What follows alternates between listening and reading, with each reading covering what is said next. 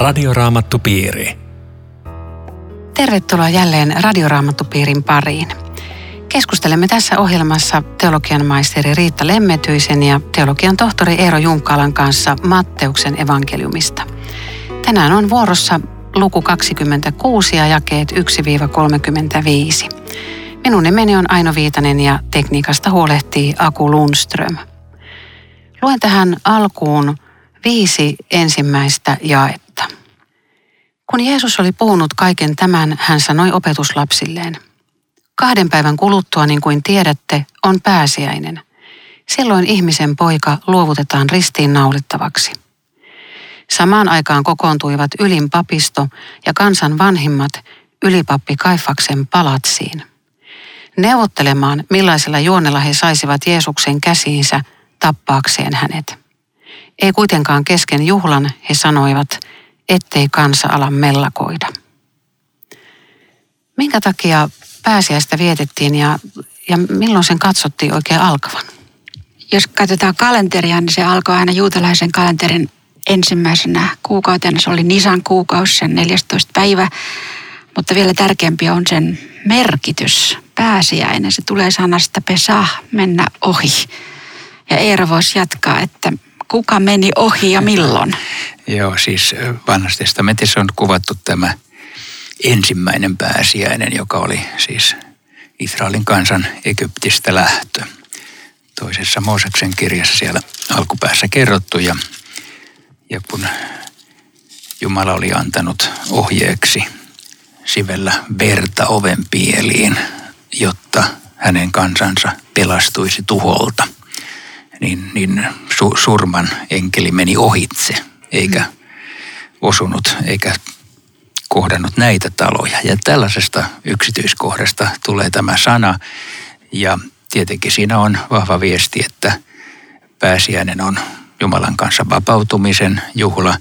Se on myöskin merkki siitä tai symboli siitä, että verensively oli vapauden merkki, jolloin me olemme aika vahvasti lähellä ja. Uuden testamentin tapahtumaa.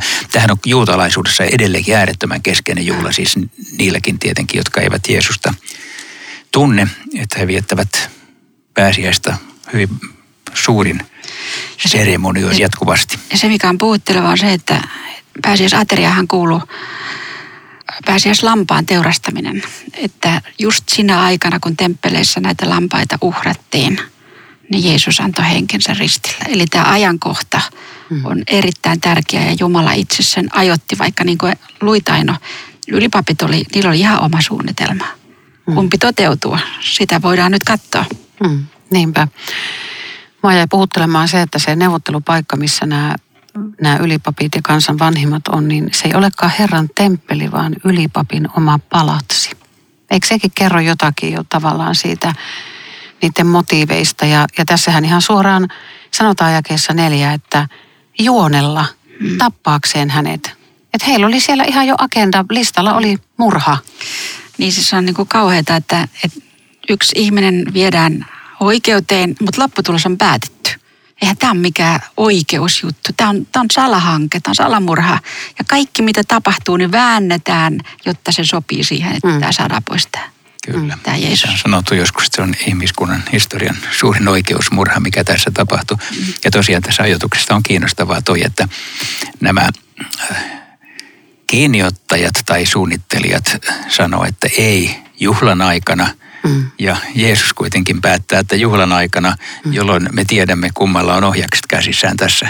Niin, tässä kyllä. Ja, ja se oli se pääsiäinen. Se oli se pääsiäinen. pääsiäinen. Joo. Mm. Tota, kuka tämä ylipappi Kaifas oli? Hän nyt tässä on ylipappi tärkeässä roolissa. Mitä me tiedetään tästä tyypistä? Joo, siis tota, se on aika järkyttävää, että hänellä oli siis erittäin keskeinen asema. Hän oli ylipappina toistakymmentä vuotta. Ja hän ei vaan esiinnyt tässä, vaan hän oli siis alkuseurakunnan yksi pahimpia vainoijia.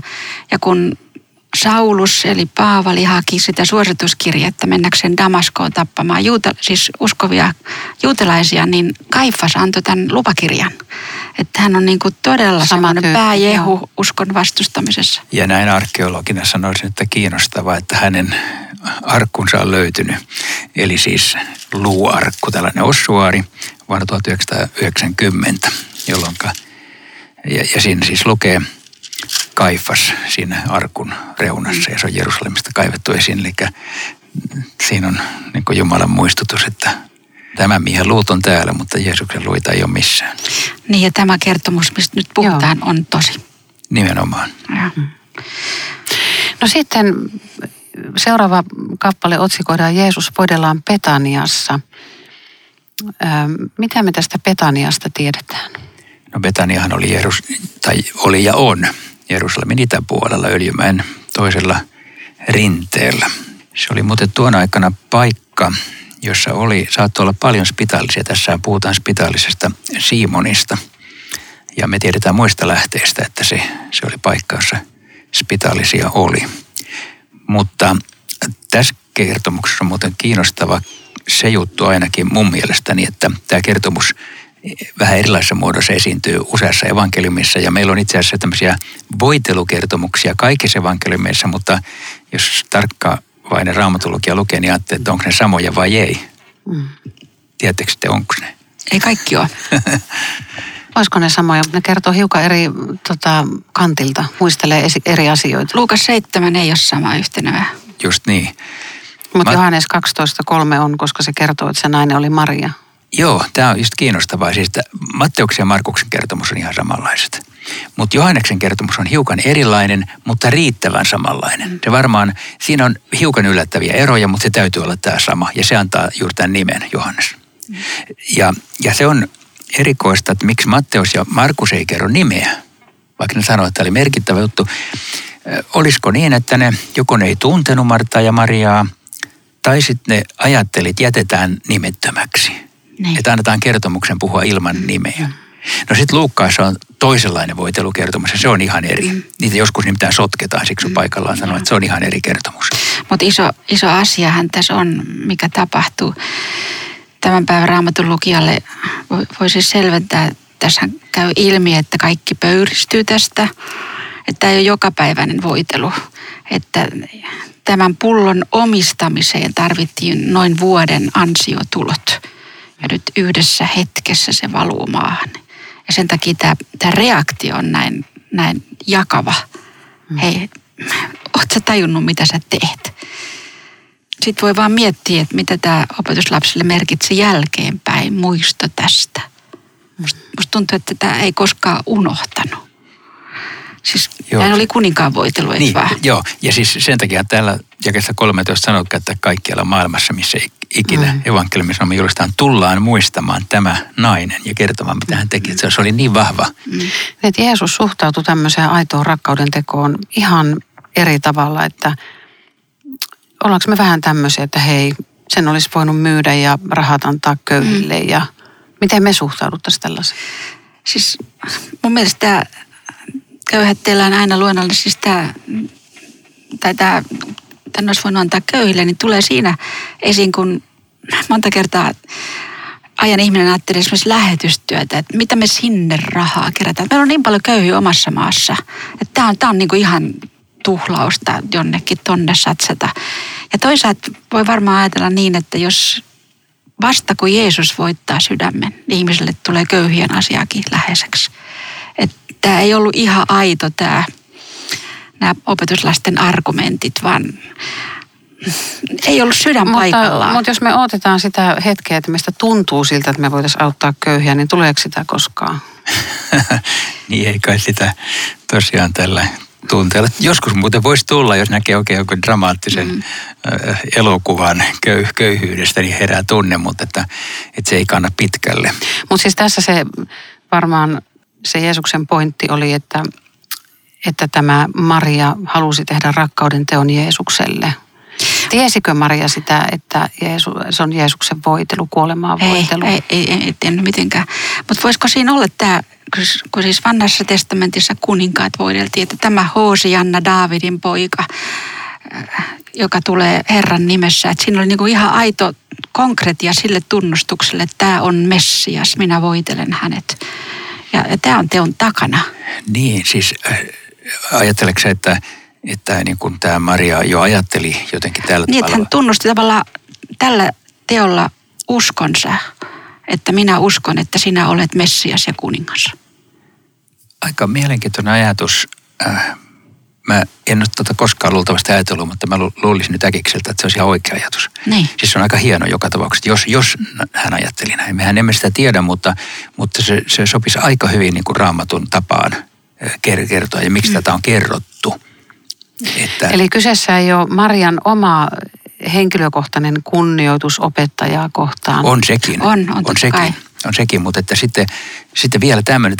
Ja, ja tämähän voisi olla niinkin, että, että Maria ei ikään kuin tajunnutkaan, mitä hän teki. Mm. Mutta Juuri me näemme tästä, että hän voiteli kunin, mm. tulevan kuninkaan. Mm. Mutta voi olla, että hän itsekin tajusi. Mm. Mutta semmoinen valtava kunnioitus Jeesusta kohtaan ilmiselvästi tässä hänen reaktiossa. Ja kun ajattelee sitten opetuslapset, nekin huusi siellä Hosianna mutta jotenkin tuntuu, että ne, ne oli niin kuin enemmän fiksaantunut, että me saadaan ne kunniapaikat. Just. Jeesus kunnioittaa meitä. Se on se juttu meille. Ja nyt Maria sanoo, että ei hyvät, hyvät ihmiset, että toisinpäin. Joo. Eikö tämä niin opetuslasten kannalta hiukan noloa, että on. siellä on aina joku tämmöinen nainen. Tässä tämä ja sitten vielä tyhjällä haudalla joku Magdala Maria. Että se ekaksi naiset menee kuitenkin ohi. Ai että vähän harmittaa. niin siis tota, sä sanot kyllä jotakin, mitä nämä evankelistat on, on tuonut julki, että naiset oli hyvin keskeisessä asemassa. Tällä. Todellakin, Joo. todellakin. Joo. Mutta Juudas pettää. 12 opetuslapsesta yksi oli Juudas Iskariot. Hän meni ylipappien luokse ja sanoo tuossa jakeessa 15, paljonko maksatte minulle, jos toimitan hänet teidän käsiinne? He sopivat hänen kanssaan 30 hopearahasta. Tajusko nämä juutalaiset että ne täyttää yhden Messias-ennustuksen vai, vai tekikö ne pilkkaa, että no täytetään nyt yksi ennustus ja maksetaan 30 hopea rahaa vai oliko ne täysin sokeita? Ei, ei, ne, ei ne tajunnut, ei tietenkään. Ylipapithan ei lukenut edes mitään muita kuin Viitta Mooseksen kirjaa, siis kaikki nämä...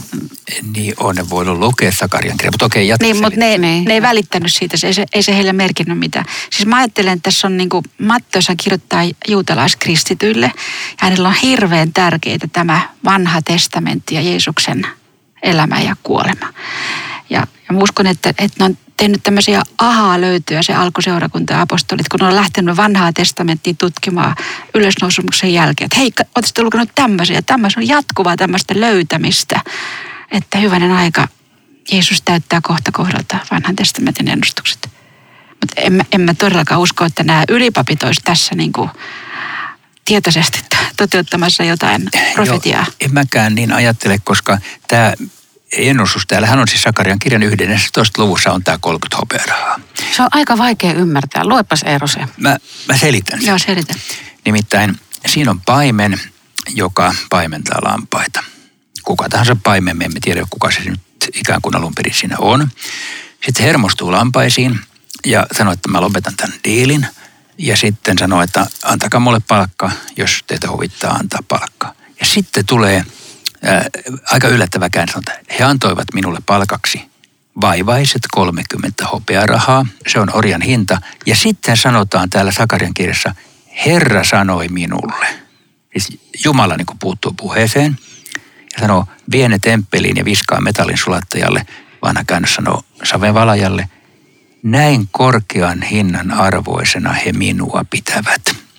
Eli siinä siinä yllättäen Jumala sanoo, että se onkin hinta hänestä. Siis mä ajattelen, että kyllä nämä juutalaiset on voinut tuntea Sakarian. Kyllä ne varmaan vanhan testamentin tunsi muutakin kuin Mooseksen kirjat. Mutta onko ne yltänyt ajattelussaan niin pitkälle, että, että toi paimen olisi nyt tämä Jeesus, joka on tässä. Niin se, se, on, se on ehkä jo vähän vaikea niiden mm. yhdistää. Mutta kyllä siinä on kuitenkin tämä sama rahasumma, että se, mä ajattelen, että on se voinut Juudaksen mieleen väläkähtää jossain vaiheessa. Hetkinen, tämä on, tämä on se summa. Mm.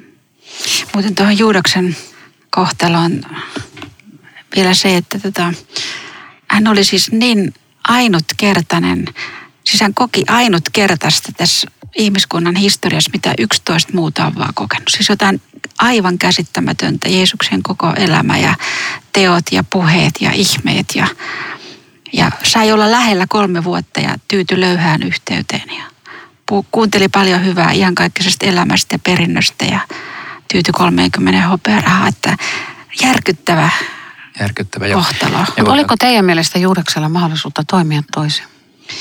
Ilman muuta. Niin, ja toi on tavallaan niin kuin turha jossittelua sikäli, että me, me emme voi niin kuin kelata historiaa taaksepäin, mutta, mutta siis ei ketään ole niin kuin ennalta määrätty siihen, että hän tekee väärin, mutta, mutta tietenkin jos nyt spekuloisimme, että Juudas olisi tehnyt jotakin muuten tai ei olisi tehnyt tätä, niin jollain muulla tavalla Jeesus olisi sitten siinä tapauksessa tietenkin. Niin ja ainoalle ehkä vielä sekin, mikä tulee tässä jatkossa, että Jeesushan jotenkin koko ajan vielä niin kuin etsi sitä ja tarjosi Juudakselle mahdollisuutta, että tajuut sä, mitä sä oot tekemässä, käänny, vielä on mahdollisuutta. Peli ei ole menetetty. Mi- missä se Juudakselle noin sanoi? No, ei se näin sano, mutta siis se tämä ehtoollinen ja se keskustelu siinä. Tai ja... tarjoaa leivän siinä, siinä, siinä sekin mm. niin ystävälle annetaan se viimeinen leipäpala. Et, et, tota, ei, ei, ei, ei voi sanoa, että hän olisi tähän predestinoitu, se, se ei ole yhtä raamatun Mutta vielä ennen kuin pannaan hetkeksi poikki, niin voi miettiä, että miksi ihmeessä Juudas tämän teki. Mm. Ja yksi teoria on sellainen, että hän ajatteli, että Jeesus ei ole vielä tajunnut ottaa sitä kuninkuutta, mikä hänelle kuuluu, että mä mm. pakotan hänet siihen. Että se olisi ollut ikään kuin tällainen, sanotaan vähän positiivinen motiivi, että hän, hän pakottaa Jeesuksen niin kuin näyttämään, että hän on. Mutta mä en tiedä, onko tämä oikea, se on vain yksi pohdinta. Toinen on tietenkin se, että hän oli jollain tavalla vähän sumentunut nyt arvostelukyvyssä ja huijannut rahoja jo aikaisemminkin, että hän oli vähän nyt Jumalan suunnitelmista vikatiellä. Eikö se ole jännä, että Raamattu tavallaan tässäkin niin kuin levittää kuitenkin semmoisen suojavan verhon ihmisen syntien päälle, että niitä ei revitellä eikä avata auki tässä, että se on niin kuin Jumalan ja ihmisen asia. Tämä on Radioraamattu Piiri. Ohjelman tarjoaa Suomen Raamattuopisto. www.radioraamattupiiri.fi Jatkamme keskustelua Riitta Lemmetyisen ja Eero Junkkalan kanssa Matteuksen evankelmin luvusta 26. Minä olen Aino Viitanen. Jumalahan tietää kaiken etukäteen, eikö niin? Sovitaan näin. Ja Jumala tietää, mitä aikojen lopulla tapahtuu. Ja Jumala tiesi, miten Juudakselle käy ja mitä Juudas tekee. Eikö Jumala ollut tylsää, kun se tietää niin kuin aina etukäteen, mitä seuraavassa jaksossa tapahtuu?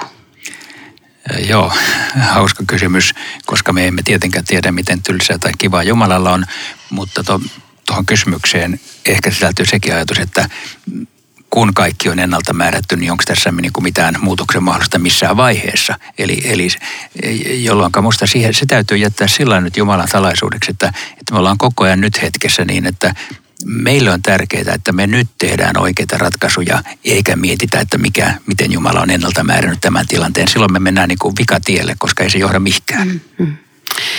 No pääsiäisateria on, on tärkeä happamattoman leivän juhlan ensimmäisenä päivänä opetuslapset tuli Jeesuksen tykö ja kysyi, että no mihinkä me mennään valmistamaan se pääsiäisateria. Ja Jeesus antaa ohjeet, kenen tykö mennään ja mitä pitää sanoa ja, ja opetuslapset valmistaa sen pääsiäisaterian. Ja sitten illan tultua Jeesus käy 12 opetuslapsen kanssa aterialle. Ja siinä kesken kaiken juhlaaterialla hän, siis mä voin kuvitella vielä, että silloin ne juhlaateria melkein niin kuin pala suussa, mm. niin, niin hän sanoi, että totisesti yksi teistä on kavaltava minut. Siis ihan järkyttävä. Niin Siinä ollaan niin kuin juhlaaterialla rakkaiden ihmisten kanssa, mm. niin, niin siinä tulee tämä hyvä, ettei tukehu siihen, mitä mm. syö. Se on, se on varmaan ollut just, just noin. Ja toisaalta jälkeenpäin sitten, kun tätä opetuslapset on tietysti kelannut tätä vaikka kuinka monta kertaa on tämä niin, niin järkyttävää, niin loi kuitenkin varmaan semmoisen tietyn turvan, että Jeesus tiesi koko ajan myöskin tämän yksityiskohdan. Että jos tätä ei olisi heille tavallaan tällä lailla verhotusti kerrottu, se olisi ollut vielä vaikeampaa ymmärtää.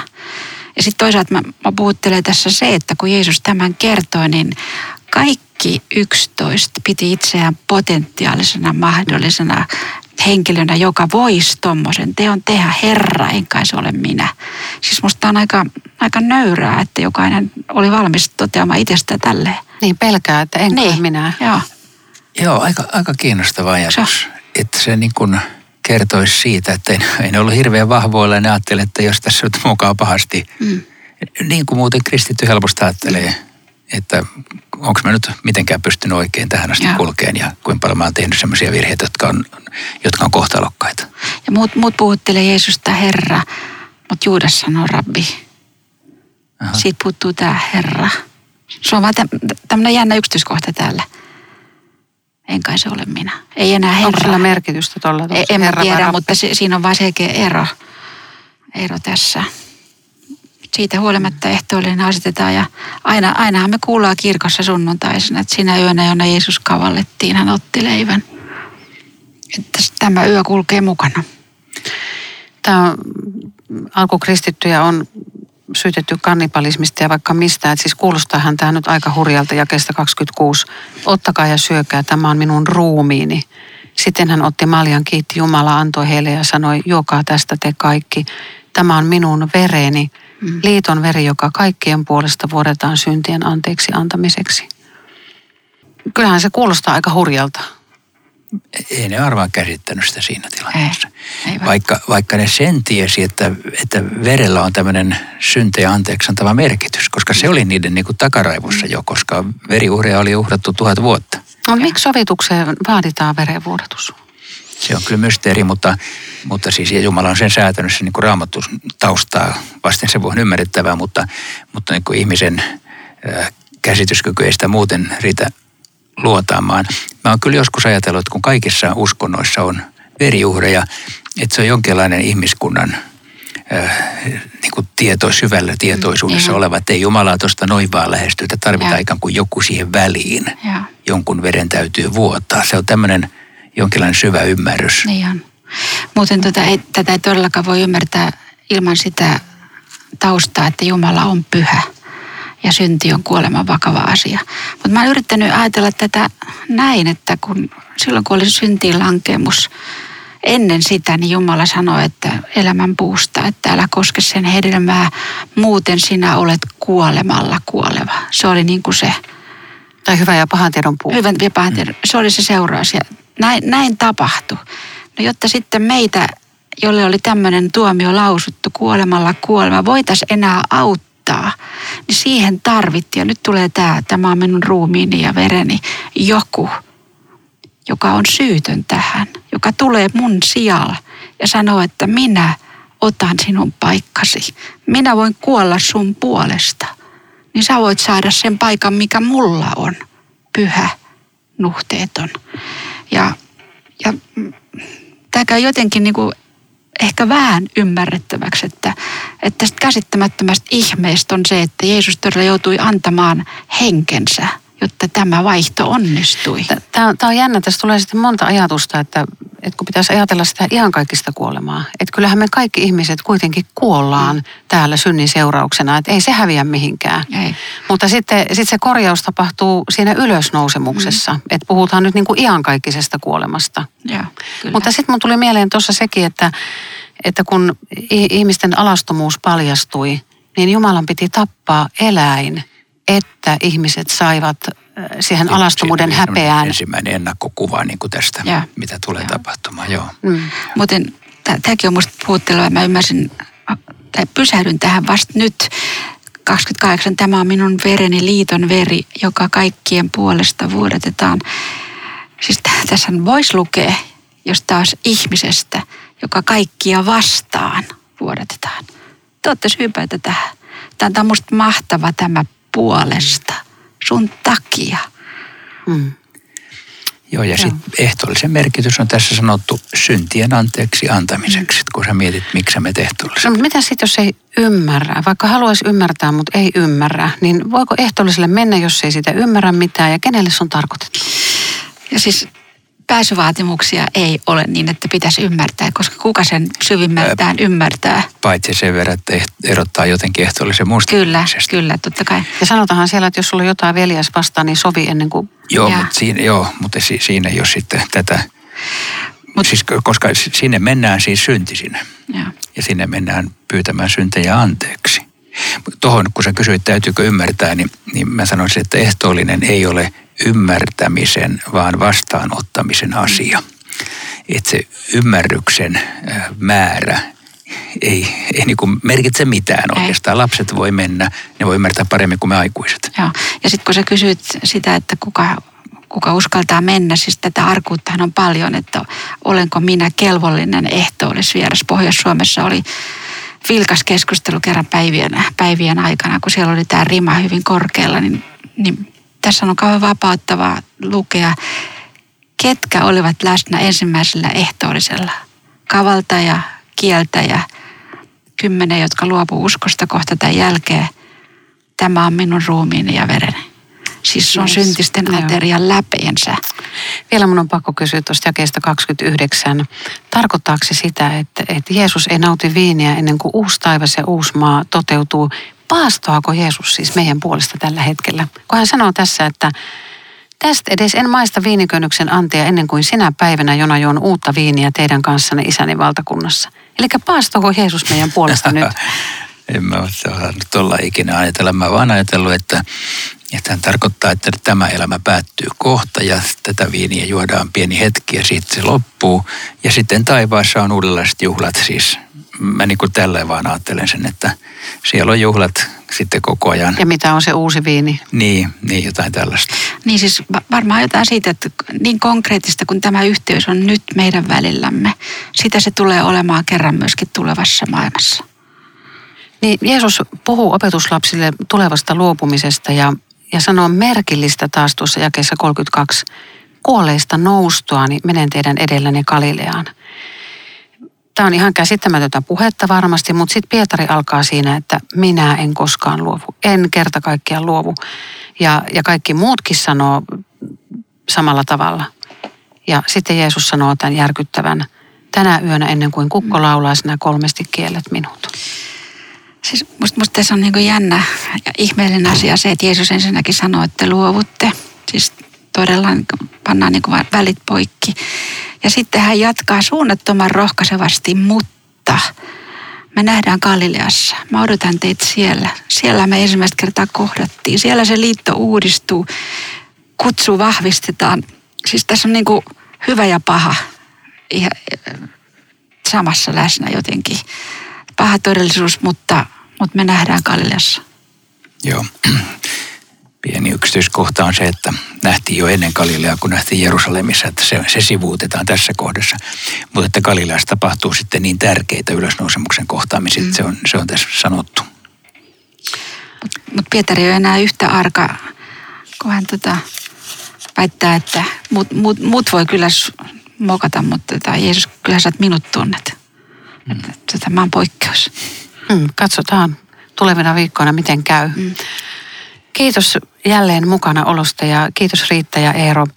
Kiitos sinulle, joka, joka olit mukana ja jos sinulle heräsi kysymyksiä tai kommentteja, niin laita niitä osoitteella aino.viitanen at sro.fi.